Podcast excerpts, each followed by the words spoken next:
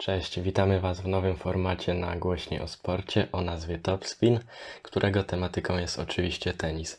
Dziś w pierwszym odcinku o turnieju w Rzymie porozmawiają Wojtek Bieloczyc, cześć wszystkim. i Julian Cieślak, witamy. No za nami wspaniałe dni z perspektywy y, po, polskiego kibica, no bo Iga Świątek uraczyła nas wspaniałymi emocjami, zwyciężając cały turniej singlowy wśród kobiet.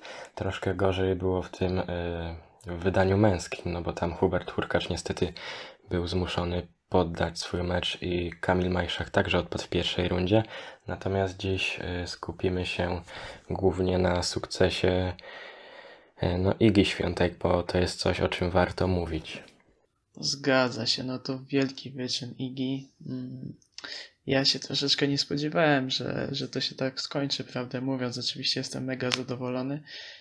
Nie spodziewałem się głównie dlatego, że jednak Polka miała bardzo wymagającą drabinkę e, turniejową, a generalnie e, zawodniczki, które przyjechały e, na ten turniej, no to jest klasa światowa, tak, no między innymi liderka rankingu światowego Ash Barty, która odpadła w tym turnieju z Coco Gauff, na którą ewentualnie w półfinale trafiłaby Iga.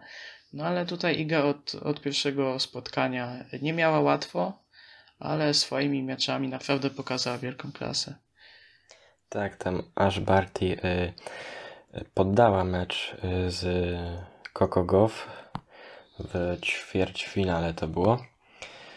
Y, Przy stanie 1-0 prowadziła Tak jest, Australijka. 1-0 i też e, w drugim Tak. secie już aż prowadziła, także była no w lepszej jakaś, pozycji. jakaś kontuzja.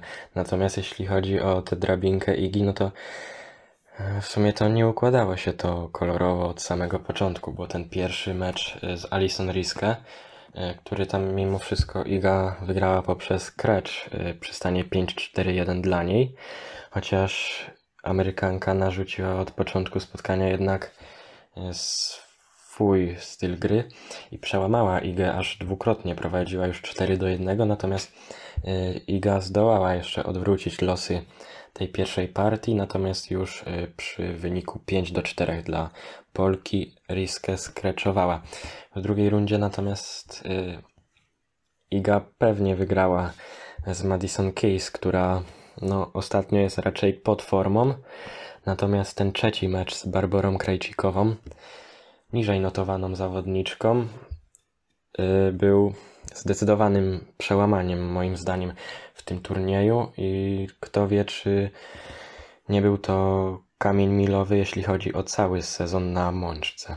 Zgadza się, no jest coś takiego w tym spotkaniu, które sugeruje, że był to taki game changer, bo paradoksalnie to, co najtrudniejsze dla Igi, miało miejsce na samym początku. To, co mówiłeś, właśnie spotkanie z Alison Risk, rozpoczęto od stanu 1-4, no, skończyło się przy 5-4. No zapewne Amerykanka już w tych ostatnich gemach nie była e, w pełni zdrowa, żeby kontynuować spotkanie. No, natomiast też szczęściu trzeba sprzyjać. Z meczu na mecz było coraz lepiej i no już to, co pokazała w półfinale i w ćwierćfinale, tak, gdzie dwa mecze rozegrane tego samego dnia, no i potem przypieczętowanie rowerkiem w finale, no to już była wielka, wielka sprawa. Tak, ja bym tutaj chciał y, zwrócić szczególną uwagę na sferę mentalną Igi podczas tego turnieju, no bo na przykład wracając y, do początku tego sezonu i do Australian Open, y, pamiętam jak Iga grała w czwartej rundzie z Simoną Halep podczas australijskiego Wielkiego Szlema, no i w pierwszym secie grała genialnie, y, zdominowała Rumunkę, natomiast w drugiej jednak y, Halep przyspieszyła zdecydowanie i narzuciła swój styl gry. A Iga nie zdołała się podnieść, gdy przegrała pierwszą partię, w sensie przegrała drugą partię, natomiast swoją pierwszą. I przy stanie 1-1 tak naprawdę ta gra naszej zawodniczki załamała. Nie była też w stanie y, no nic zrobić z Rumunką. Natomiast tutaj mimo porażki e, w pierwszym secie z Krejcikową w trzeciej rundzie w Rzymie zdołała Iga się podnieść i udźwignęła ciężar tego meczu zarówno mentalnie, jak i pod względem sportowym. No to prawda, gdzieś ten mecz z Simoną się wtedy Polsce mm, wymknął spod kontroli, natomiast no, faktycznie no, mentalnie Polka wydaje się coraz lepsza. No i też jak, jak widać, e, bardzo dobrą decyzją było zrezygnowanie z tego turnieju ze Stuttgarcie. E, lepsze przygotowanie się do turnieju w Madrycie, w Rzymie. No, w Madrycie Iga trafiła w swoim trzecim spotkaniu na Ash. No, tam skończyło się zwycięstwem Australiki, no ale w Rzymie już poskutkowało to zwycięstwem. Także warto czasami dać sobie troszkę więcej odpoczynku, tego fizycznego, tego mentalnego i e, no i to przynosi efekty, jak pokazała Iga. Tak, szczególnie, że tam w Madrycie, o którym wspominałeś, Iga tak naprawdę nie zagrała źle z y, liderką światowego rankingu Barty, tylko po prostu Australika była zdecydowanie bardziej konsekwentna i ona jednak zwyciężała te kluczowe piłki, natomiast nie można powiedzieć, że Iga oddała ten mecz. No nie, No, no, to, co- był wyrównane, to było dość wyrównane spotkanie, natomiast no, nie, bez, nie bez przypadku Ash Party jest numerem jeden w rankingu światowym. No, wielu jej zarzuca, że, że to być może jest jeden ze, jedna ze słabszych numerek jeden w ostatnich latach, no natomiast ona myślę, że udowadnia regularnie w ostatnim czasie, że no naprawdę zasługuje na to, na to miejsce, na którym się obecnie znajduje. Tak, dokładnie. Ona zwyciężyła turniej w Stuttgarcie, o którym mówiłeś wcześniej, natomiast w Madrycie yy, przegrała w finale z świetnie dysponowaną Sabalenką, także też warto docenić tę postawę Igi w meczu z Australijką. Natomiast wracając już do Rzymu na Foro Italico, to tak jak porozmawialiśmy o tych pierwszych trzech rundach, w których Iga dopiero się rozkręcała, natomiast wybuch yy, potencjału, jeśli można to tak nazwać, Polki nastąpił już yy, od meczu ćwierćfinałowego ze Svitoliną.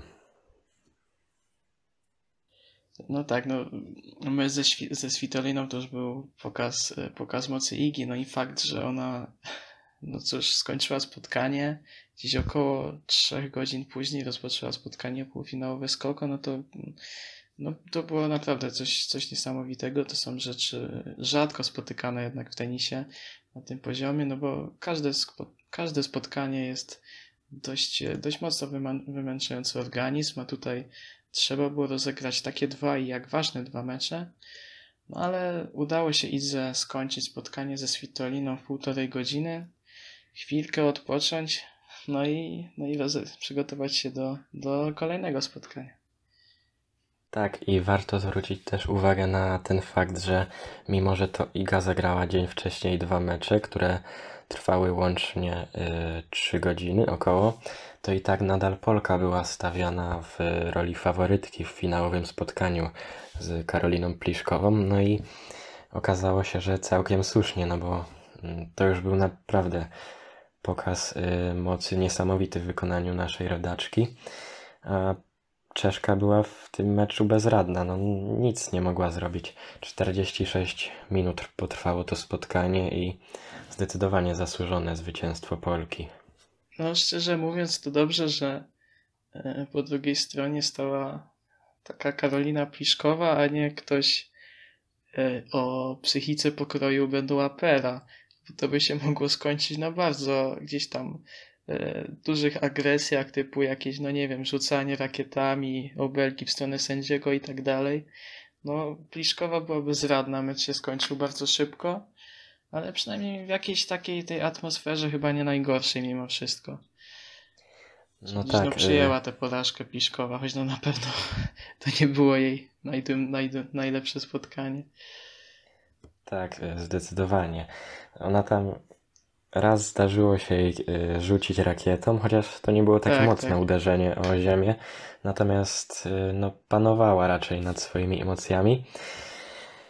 Y, No i też po meczu powiedziała, że postara się o tym zapomnieć jak najszybciej, co się wydarzyło na Foro Italico w tym meczu finałowym.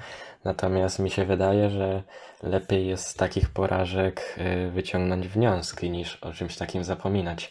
Wiadomo również, że właśnie z meczów przegranych wyciąga się więcej niż ze zwycięstw. Wiesz co, no Trudno mi szczerze mówiąc powiedzieć. Oczywiście zgadzam się z tym, co mówisz, że, że mm, każda porażka w pewien sposób czegoś tam uczy, tak? Pokazuje te, te słabości zawodniczki i nad czym się powinno pracować, no natomiast no, zdarzają się takie dni, niestety, no takie jak zdarzył się Czeszce, no, niestety dla niej oczywiście. No i czasami jesteś bezradny po prostu, wychodzisz, wychodzisz na kort, czy w każdej innej dyscyplinie, no masz po prostu taki gorszy dzień, no i trzeba jakoś to, jakoś to przeżyć. I być może, tak jak ona mówi, że chce o tym zapomnieć, to jest jakiś sposób na to, no a też warto zaznaczyć, że jednak ona tam dość, dość dobre wyniki miała, prawda? W 2019 wygrała cały turniej, także ma dobre wspomnienia mimo wszystko z tego turnieju. Tak, ona tam lubi grać, natomiast też y, tutaj y, nie, nie negujmy osiągnięcia Igi, że to Pliszkowa nie wyszła w ogóle, oczywiście. nie wyszła w ogóle na ten kort, tylko po prostu y, Polka ją zmiotła z powierzchni tej mączki rzymskiej. Oczywiście, no Iga zagrała no, perfekcyjnie tam. Wszystko, po prostu wszystko w tym spotkaniu wychodziło. No i cóż, Pliszkowa wygrała w tym meczu tyle punktów, jeśli się nie mylę, tyle punktów, ile Iga gemów, tak? Nie wiem, czy E, teraz e, się nie Pliszko- pomyliłem, ale, ale ta, tak, mi się wy... Tak mi się wydaje, Pliszkowa że... wygrała 13 punktów A, łącznie. 13 punktów, okej. No to Przy, 13. No. Przy 51 punktach Igi to na rozkład procentowy wychodzi 80 do 20 jest- oczywiście na jest korzyść przepaść. Polki.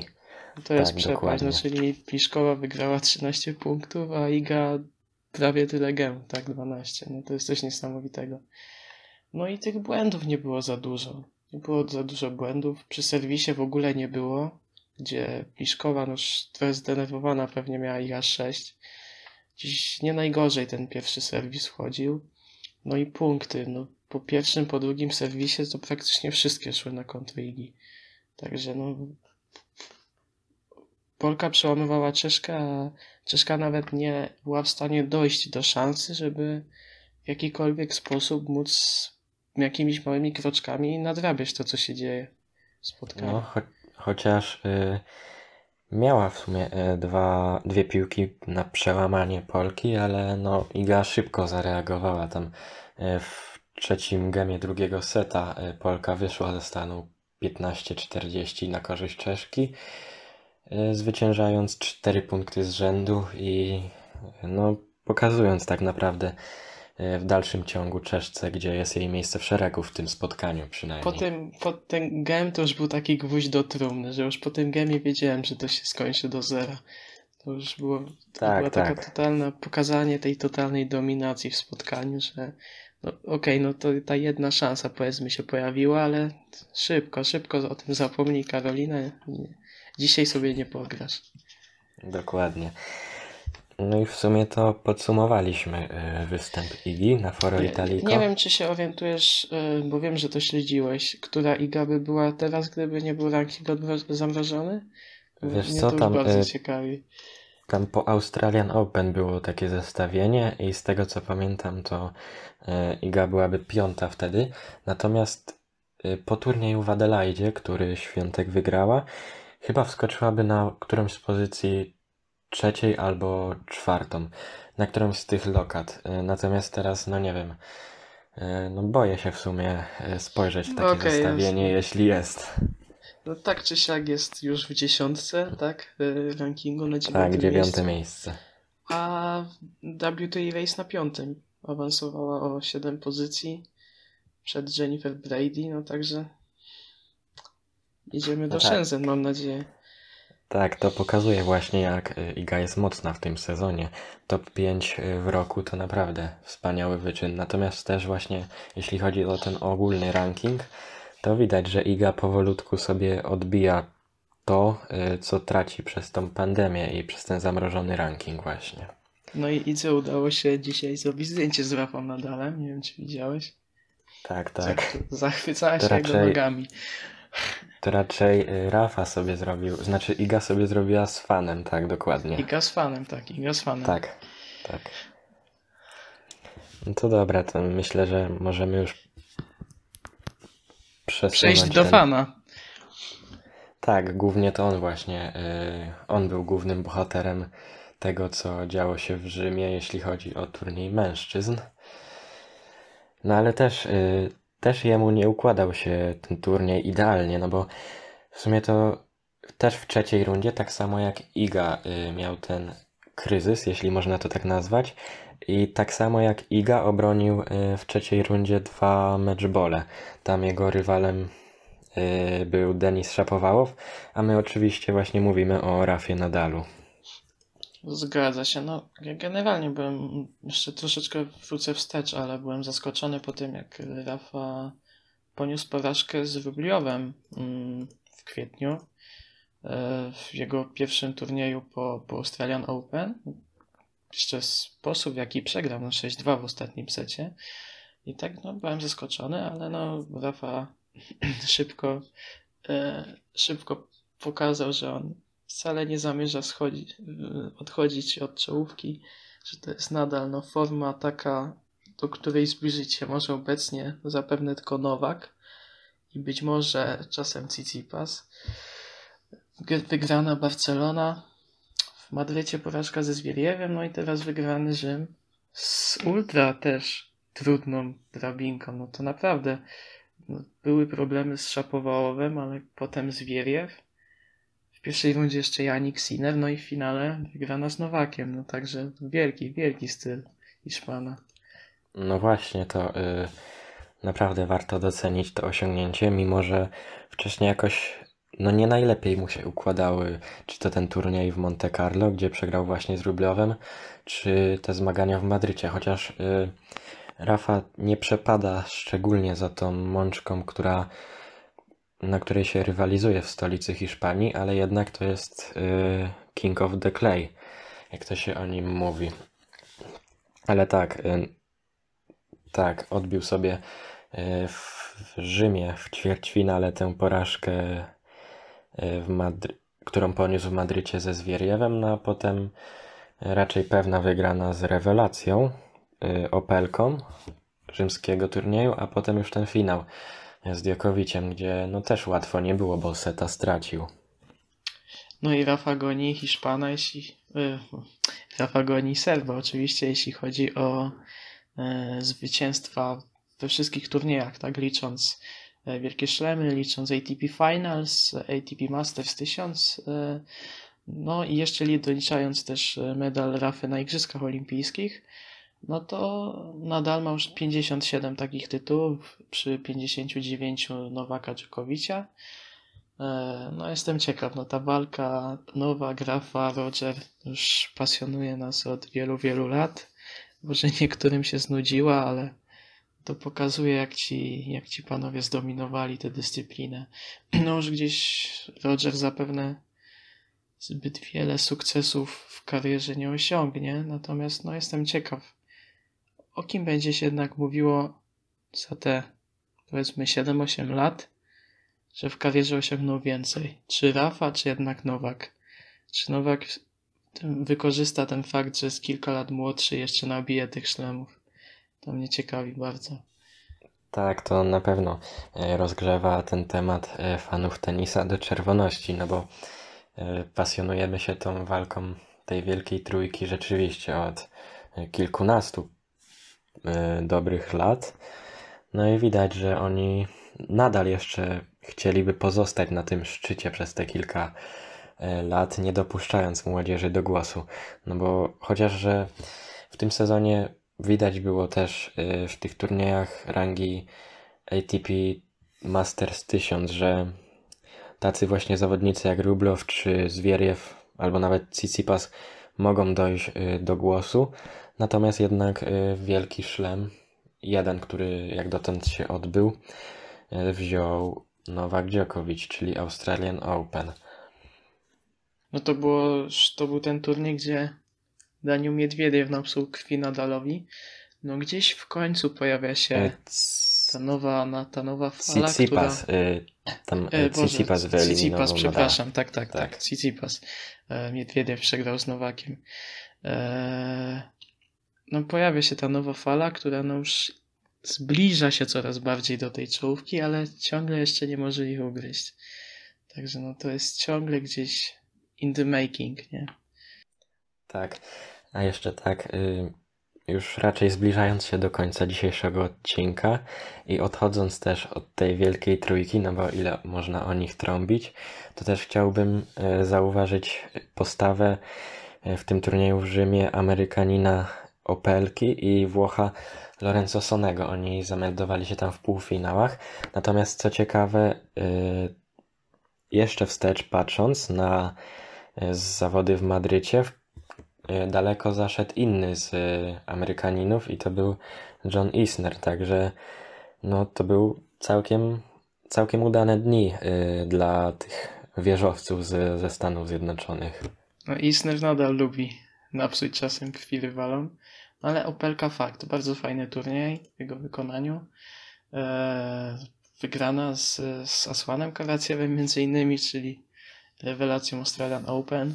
No może on nie miał jakiejś ultra wymagającej drabinki, no ale też fakt, że nie stracił żadnego seta, no to jest bardzo dobry Tak. wynik, bardzo dobry wynik. Tak, I, y, no, do też- meczu.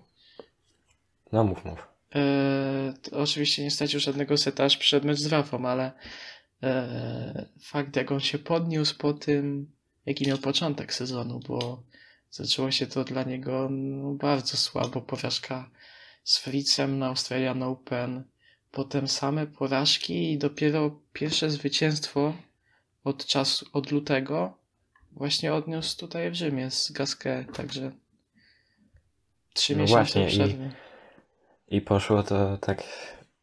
Poszło to potocznie mówiąc prawo serii, no bo najpierw był e, Gasquet 2-0, natomiast też wspominałeś o meczu z Karaciewem w trzeciej rundzie, ale też chciałbym zwrócić uwagę na spotkanie Opelki w 1-16 finału na Foro Italico z e, Włochem Lorenzo Musettim. To też jest e, objawienie tego sezonu.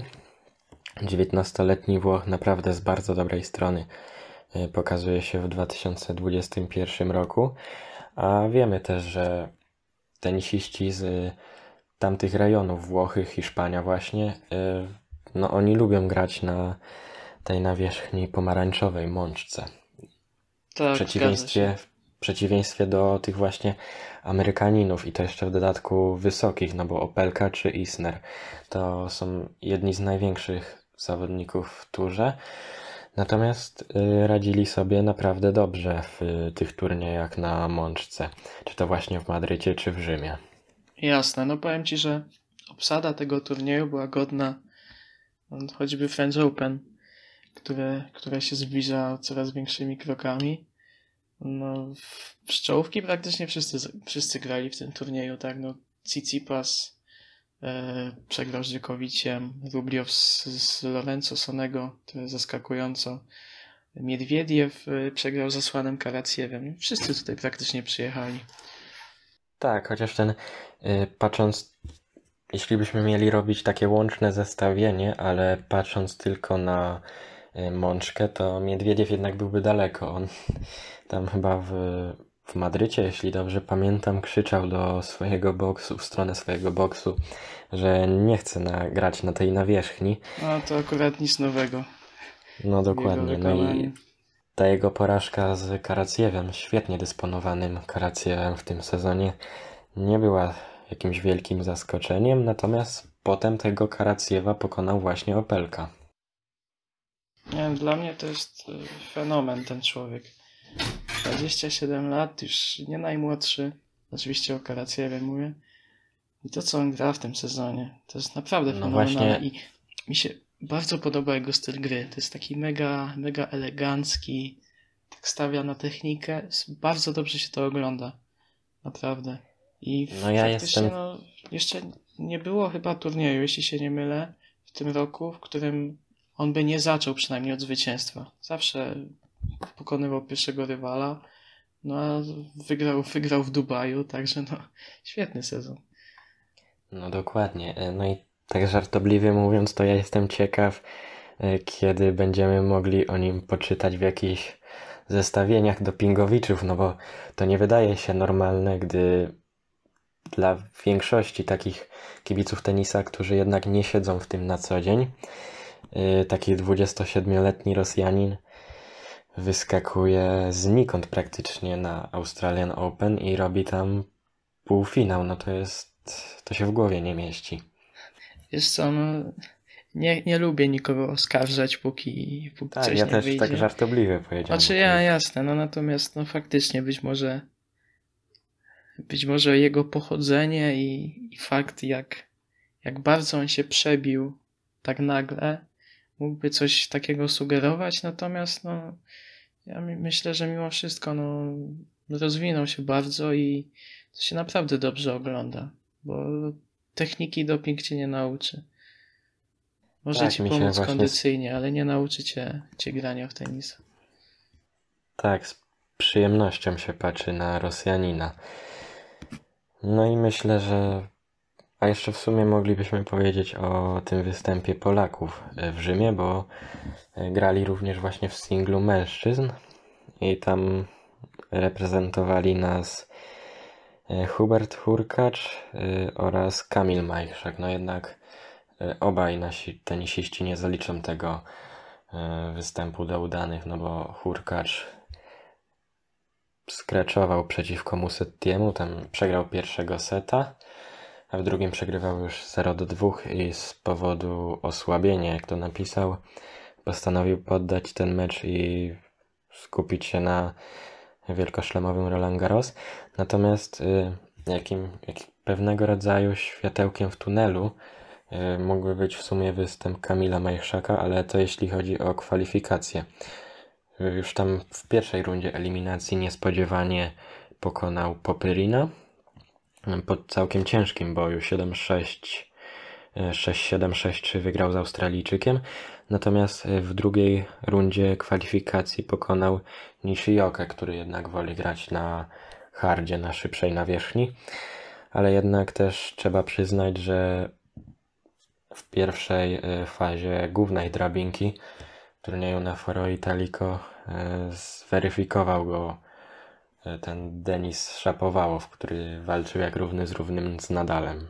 No cóż, no poziom Kamila też może nie, nie pozwala na walkę z takimi zawodnikami. E, Natomiast e, no, życzmy mu powodzenia w Lyonie, bo e, przeszedł on już eliminację e, w turnieju ATP w Lyonie i w jednej szesnastej zagra z Souzą. Zobaczymy, który też przeszedł eliminację, także zobaczymy jak się to potoczy. W drugiej rundzie ewentualnie Karen Kaczanow będzie czekał. E, Tak, to e, właściwie to zobaczymy jak to się potoczy, ale możliwe, że przed opublikowaniem tego podcastu będzie już po meczu Majchrzaka z Souzą, także no. Zobaczymy. Tak. Natomiast też właśnie warto docenić te kwalifikacje w wykonaniu Majchrzaka, jeśli chodzi o Lyon. No każdego zwycięstwo w tym momencie jest na wagę złota i też warto dodać przy Kamilu Majchrzaku, że jeśli chodzi o Roland Garros, to on jest teraz w tym momencie, na ten moment, na wieczór poniedziałkowy 17 maja, pierwszym oczekującym yy, który czeka tak na wejście do głównej drabinki tego wielkiego szlema, paryskiego wielkiego szlema. No, Także no, myślę, że spokojnie on tam się zakwalifikuje, bo jednak przed nim jest masę tenisistów i w rankingu i ja uważam, że ktoś na pewno tam się wycofa. No, nie wszyscy grają, prawda? Nie wszyscy grają Tak. teraz, no, niektórzy leczą kontuzję. E, no, po Kamilu nie spodziewam się znowu jakichś fajerwerków w postaci tam wygranych z top 20 rankingu, ale jeżeli on utrzyma taki swój poziom teraz, czyli tam zwycięstwa z ludźmi z jego okolic rankingu choćby, to powinno wystarczyć już na, na pewne miejsce właśnie. w szlemie. Właśnie ten. y, poszczęściło mu się, jeśli, o, jeśli chodzi o losowanie drabinki y, w Lyonie, bo mógł trafić na zdecydowanie lepszego rywala, natomiast właśnie y, wylosował tego Joao Souza, który, tak jak mówiłeś, jest w jego okolicach, y, mając na uwadze zestawienie rankingowe. No tak, zgadza się. No i tutaj e, ciekawe nazwiska w tym turnieju, bo choćby Dominik Thiem rozstawiony z jedynką, Stefanos Tsitsipas, no i co mnie bardzo cieszy, wracający Żowil Tsonga, który gdzieś tam znowu miał jakieś problemy zdrowotne, ale wraca. Zobaczymy, co z tego będzie. W drugiej No rundzie tak. być może będzie spotkanie Tsongi z, z Tsitsipasem, jeśli Francuz nie zawiedzie. Tak, oby nie zawiódł. Ja też darzę tego zawodnika sympatią. Natomiast y, myślę, że w sumie na dzisiaj e, to będzie koniec, jeśli ten pierwszy odcinek, bo mieliśmy tam omówić e, turniej w Rzymie, natomiast też wspominaliśmy o zdecydowanie wcześniejszych zawodach, e, czy to w Madrycie, czy właśnie też wybiegliśmy w tył, wracając do Australian Open, natomiast także porozmawialiśmy o przyszłości, e, mówiąc tutaj o Lyonie, także na dzisiaj to byłoby tyle i byli dzisiaj z Państwem Wojtek, do zobaczenia wszystkim. i Julek. Dziękujemy bardzo za dzisiaj.